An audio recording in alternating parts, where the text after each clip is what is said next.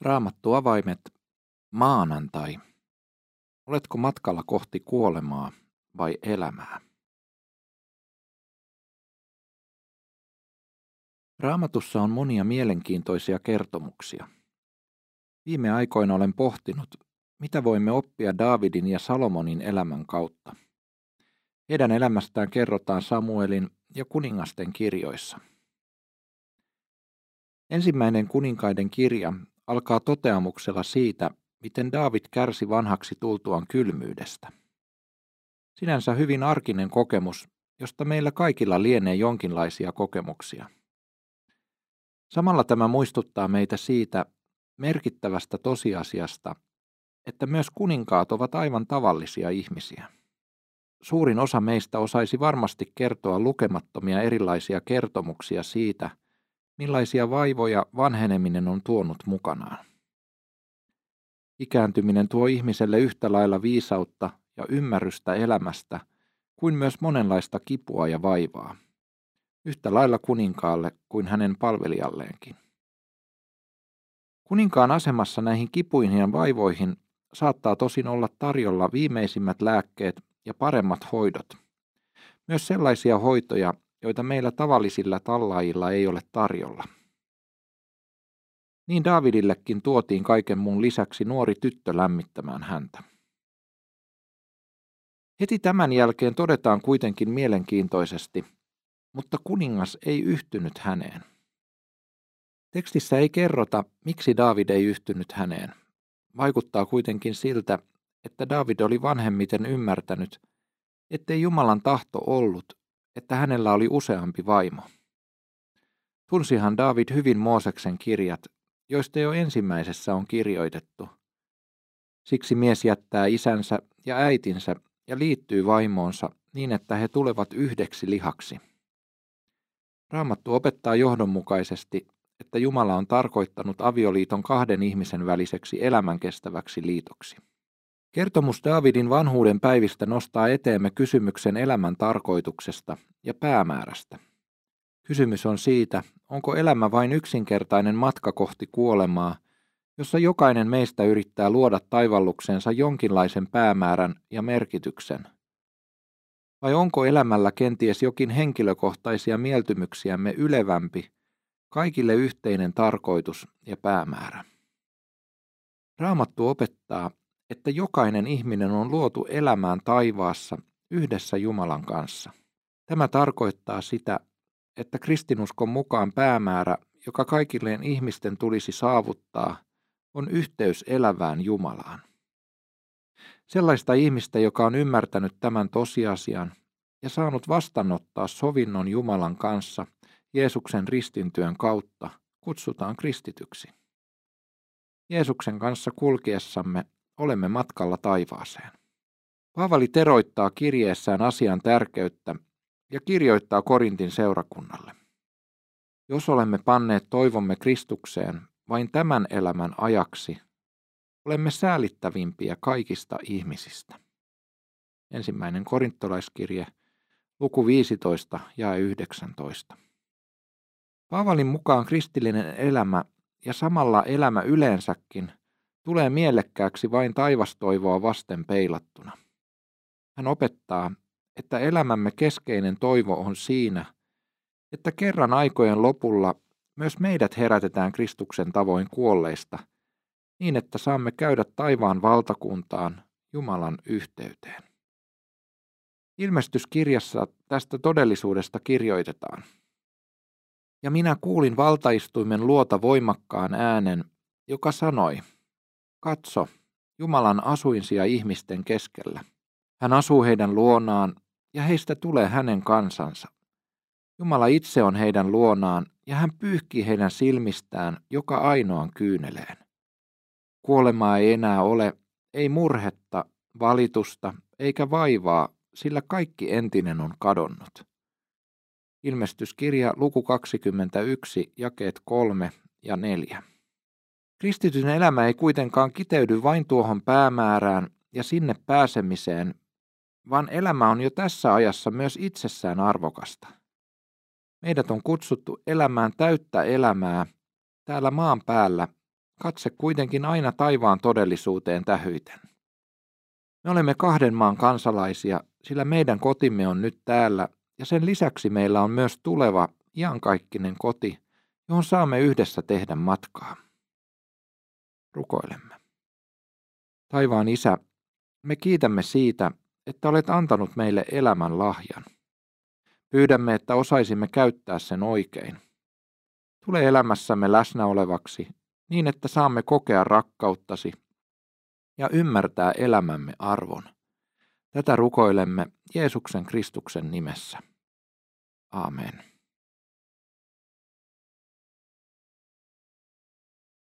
Raamattu avaimet. Tiistai. Mikä elämässä on todella tärkeää? Olen joskus miettinyt, että jos joutuisin luopumaan aisteistani, niin luulen, että kaikkein viimeiseksi haluaisin luopua näköaististani. Ajattelen, että näön menettäminen rajoittaisi kaikkein eniten elämääni. Oletko sinä koskaan miettinyt, mikä elämässäsi on todella tärkeää? Oletko miettinyt, mikä olisi sellainen asia, josta olisit kaikkein viimeiseksi valmis luopumaan? Jatkamme tänään keskustelua tai puhetta Daavidista ja Salomonista. Kun Daavid alkoi vaistota maallisen elämänsä olevan tulossa päätökseen, hän antoi pojalleen seuraavanlaisia neuvoja. Ensimmäinen kuningasten kirjan toinen luku alkaa näiden Daavidin pojalleen Salomonille antamien neuvojen kertaamisella. Minä olen nyt menossa sitä tietä, jota meidän kaikkien on mentävä. Ole sinä luja, ole mies. Muista, mihin Herra, sinun Jumalasi, sinua velvoittaa. Kulje hänen teitään ja noudata hänen säädöksiään ja määräyksiään, hänen lakejaan ja hänen liittonsa ehtoja, jotka ovat Mooseksen laissa. Silloin menestyt kaikessa, mitä teet, ja kaikkialla minne käännyt, ja silloin toteutuu se, minkä Herra on minusta sanonut. Jos poikasi pysyvät oikealla tiellä ja ovat koko sydämestään ja sielustaan vilpittömiä minua kohtaan, Israelin valtaistuimella on aina oleva sinun sukuusi kuuluva mies. Ensimmäinen kuningasten kirja, toinen luku, toisesta jakeesta neljänteen jakeeseen. Jumala on asettanut jokaisen ihmisen elämälle rajat, joita emme voi ylittää. Me emme tiedä elinpäiviemme määrää. Joidenkin ihmisten elämässä kuolema tulee vastaan paljon aikaisemmin kuin he olivat toivoneet tai olettaneet. Me emme tiedä päiviemme määrää, mutta joillekin meistä käy niin, että saamme elää niin vanhaksi, että alamme aavistella, ettei pitkään ole enää jäljellä. Kuoleman todellisuuden realisoituessa ajatuksissamme tulee testamentin tekeminen usein ajankohtaiseksi. Testamentissahan on oikeastaan kyse siitä, miten ja kenelle me haluamme jättää sen, mitä koemme elämässämme jollain tavalla arvokkaaksi ja tärkeäksi. Testamenttia päädytään harvoin laatimaan sellaisesta omaisuudesta, jolla ei omistajalleen ole mitään merkitystä.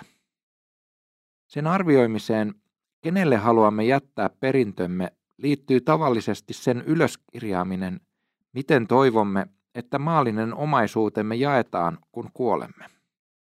Toisinaan siihen kuuluu myös hengellisen perintömme ylöskirjaaminen ja jälkipolville uskominen. Tämä voi toteutua joko elämänkerran kirjoittamisena tai pidettyjen päiväkirjojen editoimisena. Davidin pojalleen antamien neuvojen kohdalla kyse on nimenomaan henkisestä perinnöstä. Siinä oli kyse siitä muistuttamisesta, mikä elämässä on todella arvokasta.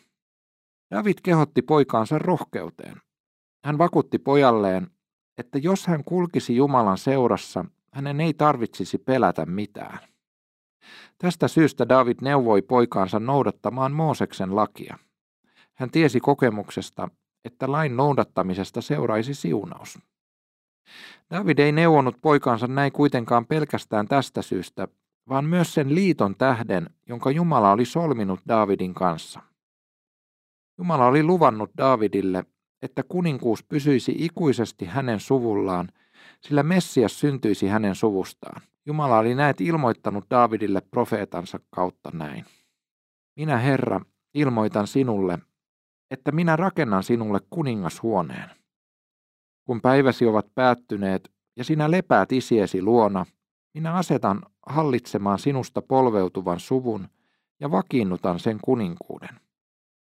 Poikasi rakentaa nimelleni temppelin, ja minä pidän hänen kuninkaallisen valtaistuimensa vahvana ikiaikoihin asti.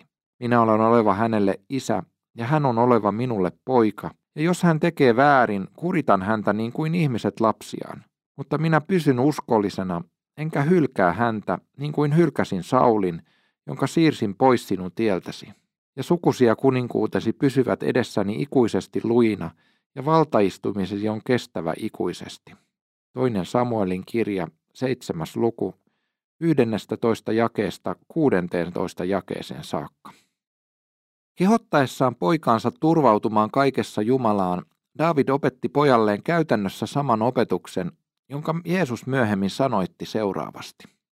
Älkää siis murehtiko, mitä me nyt syömme, tai mitä me juomme, tai mistä me saamme vaatteet. Tätä kaikkea pakanat tavoittelevat. Teidän taivaallinen isänne kyllä tietää, että te tarvitsette tätä kaikkea. Etsikää ennen kaikkea Jumalan valtakuntaa ja hänen vanhurskasta tahtoaan, niin teille annetaan kaikki tämäkin. Matteuksen evankeliumi kuudes luku, jakeesta 31 jakeeseen 33. Tänä aikana, jota me nyt elämme, on monen perusturvallisuus järkkynyt ensin pandemian kourissa, sittemmin sodan jaloissa ja viime aikoina erilaisten taloudellisten kysymysten äärellä. Jumalan lupaus huolenpidosta on kuitenkin voimassa myös tänään, ja siksi meidän ei tänäänkään tarvitse vaipua epätoivoon, vaan saamme etsiä ennen kaikkea Jumalan valtakuntaa ja hänen tahtonsa noudattamista. Se on kaikkein tärkeintä tässä elämässä. Rukoilemme. Rakas Jumala, me kiitämme siitä, että olet luvannut pitää meistä huolta kaikkina elämämme päivinä. Me pyydämme, että annat meille rohkeutta elää lähellä sinua. Johda elämäämme kaikkina päivinä. Tätä rukoilemme Jeesuksen Kristuksen nimessä. Amen. Raamattu avaimet. Keskiviikko. Oikeudenmukainen tuomio. Raamatussa on joitakin kohtia, jotka saavat lukijan kysymään, onko näin todella oikein? Yksi tällainen kohta liittyy Daavidin pojalleen antamien neuvojen jälkimmäiseen puoliskoon.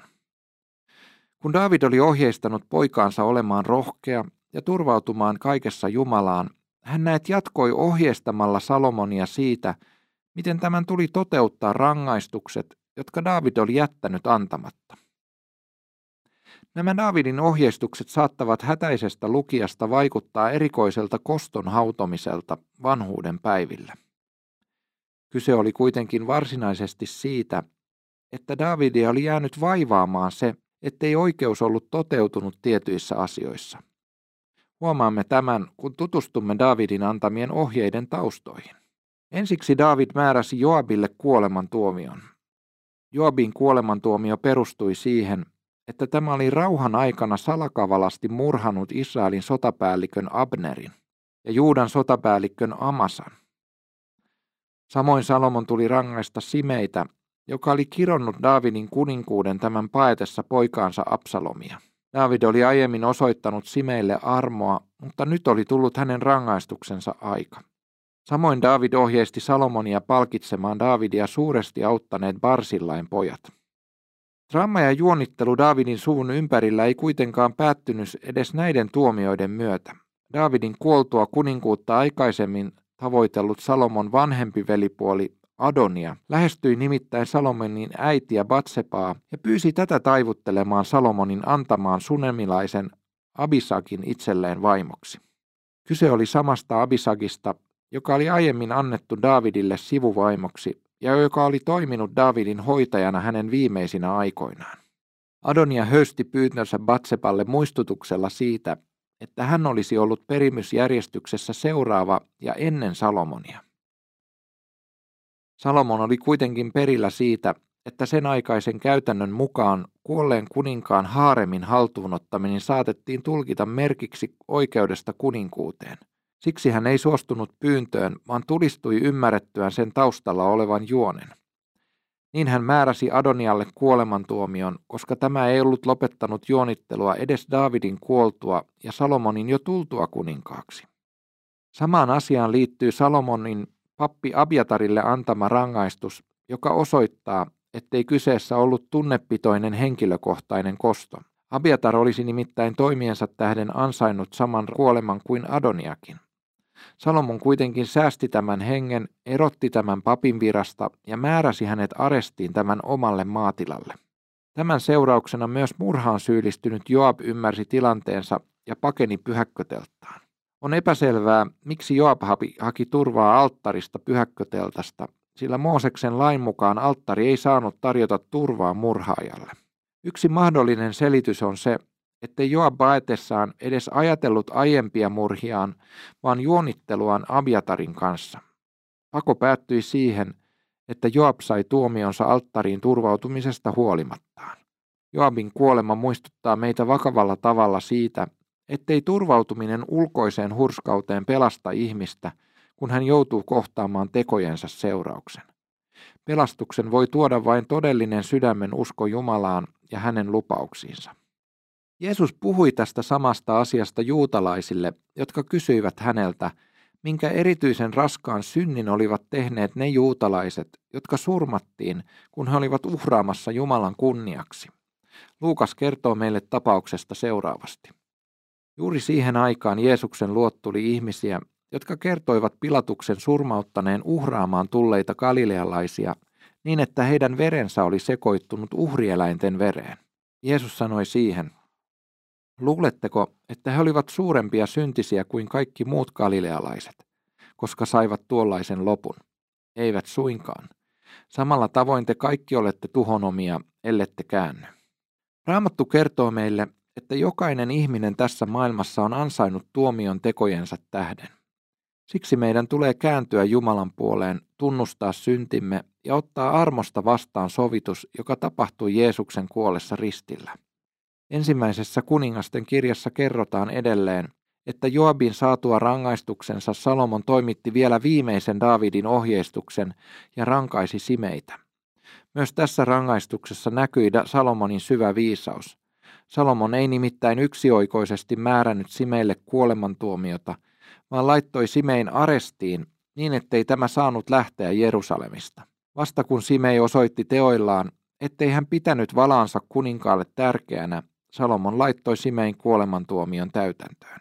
Näiden tapahtumien myötä Salomonin vallan kerrotaan vahvistuneen lujaksi. Israel eli onnellista aikaa. Olihan maalla jo toinen hyvä kuningas, joka oli Herralle uskollinen ja oikeudenmukainen. Rukoilemme. Pyhä Jumala, me tunnistamme, että olemme tehneet monia vääriä asioita elämässämme. Me olemme rikkoneet sinun tahtoasi vastaan ajatuksin, sanoin, teoin ja tekemättä jättämisen kautta. Kuule rukouksemme ja anna syntimme anteeksi poikasi Jeesuksen Kristuksen nimessä. Amen.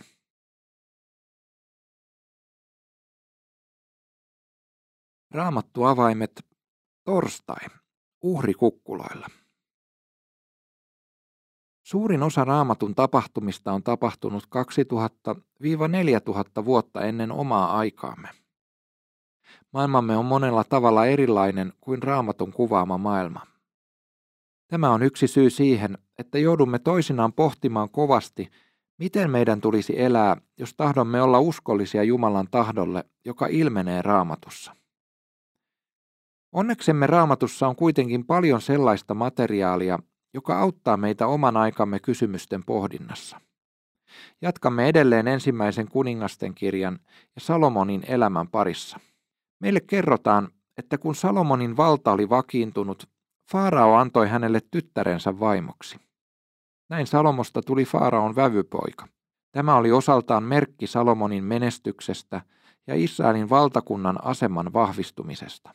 Raamattu kertoo, että Salomonilla oli kaiken kaikkiaan elämänsä aikana jopa 700 kuninkaallista vaimoa ja 300 sivuvaimoa. Tämä kaikki kertoo hyvin ainutlaatuisesta suurvaltavaiheesta Israelin historiassa. Salomonin kuninkuuden ainutlaatuisuudesta antaa hyvin vihjeitä se, miten hän kohteli kuninkuutensa alkuvaiheessa veljeään, joka oli yrittänyt anastaa kuninkuuden itselleen. Kun kuninkuus oli ratkennut Salomonin hyväksi, hän sanoi itseään vastaan nousseesta veljestään Adoniasta. Jos hän käyttäytyy kuin kunnon mies, häneltä ei katkaista hiuskarvaakaan, mutta jos hänen havaitaan olevan pahoissa aikeissa, silloin hän kuolee. Ensimmäinen kuningasten kirja, ensimmäinen luku, jae 52. Salomon oli armollinen kuningas. Salomonista kerrotaan lisäksi, että hän rakasti Herraa ja noudatti Daavidin säädöksiä. Daavidin säädökset tarkoittavat tässä luonnollisesti Mooseksen lain säädöksiä. Salomonin kerrotaan kuitenkin myös uhranneen ja suitsuttaneen uhrikukkuloilla. Kohta antaa selvästi ymmärtää, ettei Salomonin toiminta ollut oikein. Mooseksen lain mukaan muualla kuin Jerusalemissa uhraaminen ei kuitenkaan sinänsä ollut ennen temppeliä ehdottomasti kiellettyä. Tästä kertoo jo sekin tosiasia, että itse Mooseksen laki sisälsi ohjeet siitä, miten tuli toimia, kun rakennettiin Herralle alttari. Viidennessä Mooseksen kirjassa, luvussa 16, jakeissa 21 ja 2 on kirjoitettu. Kun rakennatte Herralle, Jumalallenne alttarin, älkää pystyttäkö sen viereen aserapaalua, älkääkä mitään muutakaan puuta. Älkää myöskään pystyttäkö mitään patsasta, sillä sellaisia Herra vihaa. Ehdoton käsky uhrata vain Jumalan osoittamassa paikassa koski erityisesti aikaa temppelin valmistumisen jälkeen. Viidennessä Mooseksen kirjassa nimittäin kerrotaan myös seuraavasti. Vasta sitten kun olette menneet Jordanin yli ja asettuneet maahan, jonka Herra antaa teille perintöosaksi, hän sallii teidän päästä rauhaan ympärillänne olevista vihollisista, ja te saatte asua turvassa. Silloin teidän tulee viedä siihen paikkaan, jonka Herra Jumalanne valitsee nimensä asuinsiaksi, ne uhrit, joista olen antanut teille ohjeet, polttouhrinne ja teurasuhrinne, kymmenyksenne ja uhrilahjanne, sekä kaikki, minkä valitsette Herralle tuotavaksi lupausuhriksi. Viides Mooseksen kirja, luku 12, jakeet 10 ja 11. Ongelma, johon Salomonin toiminnassa viitataan, liittyy itse uhraamisen sijaan todennäköisesti uhrikukkuloihin. Jumala oli nimittäin Mooseksen kautta erikseen ja erityisesti kieltänyt israelilaisia uhraamasta samoilla kukkuloilla ja paikoilla, joilla maassa aiemmin asuneet kansat olivat harjoittaneet epäjumalan palvontaa. Israelilaiset olivat kuitenkin yleisesti käyttäneet näitä samoja paikkoja Jumalalle uhraamiseen. Tämä oli puolestaan usein johtanut oikean Jumalan palveluksen muuttumiseen epäjumalan palvelukseksi.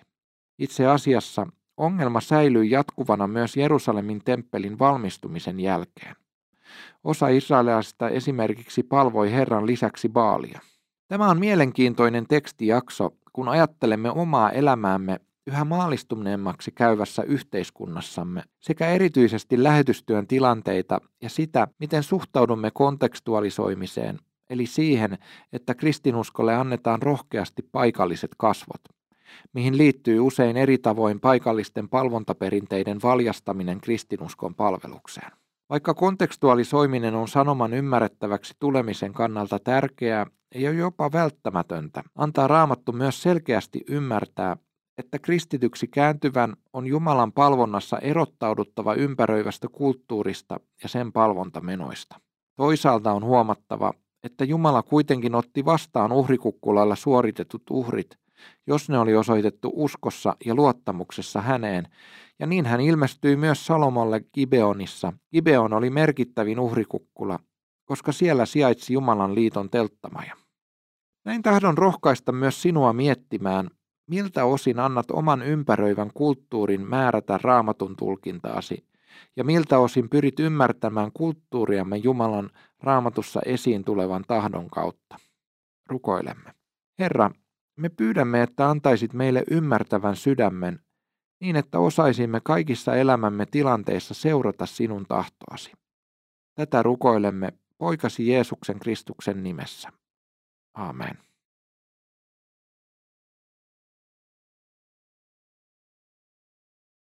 Raamattu avaimet perjantai, uskollisuus ja viisaus.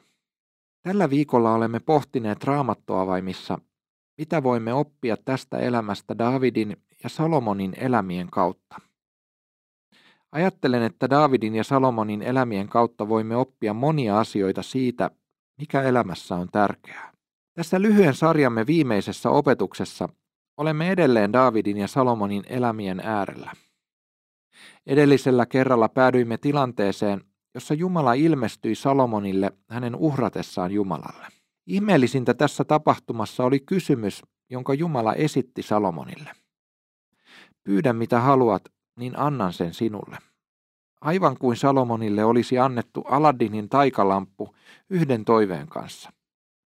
Myös Salomonin kuuluisa vastaus osoittaa Salomonin erityislaatuisen mielenlaadun. Salomon nimittäin pyysi Jumalalta ymmärtäväistä sydäntä voidakseen hallita kansaa oikein ja jotta erottaisi hyvän pahasta. Pyyntö oli luonnollisesti Jumalalle mieleen. Toisin kuin Salomo, me pyydämme Jumalalta usein vääriä asioita.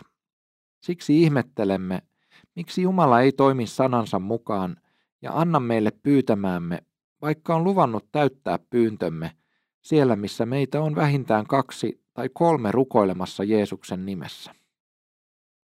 Ajattelen, että Salomonin vastaus ja Jumalan reaktio sen edessä osoittaa, miten meidän tulisi tulkita myös Jeesuksen lupausta. Jumala ei ole kuin Aladdinin taikalamppu tai postin pakettiautomaatti, josta oikean numeron paneelin syöttämällä saa tilamansa tuotteen hyllyyn aukeavasta luukusta. Jumala kyllä kuulee rukouksemme ja täyttää ne, mutta sen edellytyksenä on se, että rukouksemme ovat hänen mielensä mukaisia.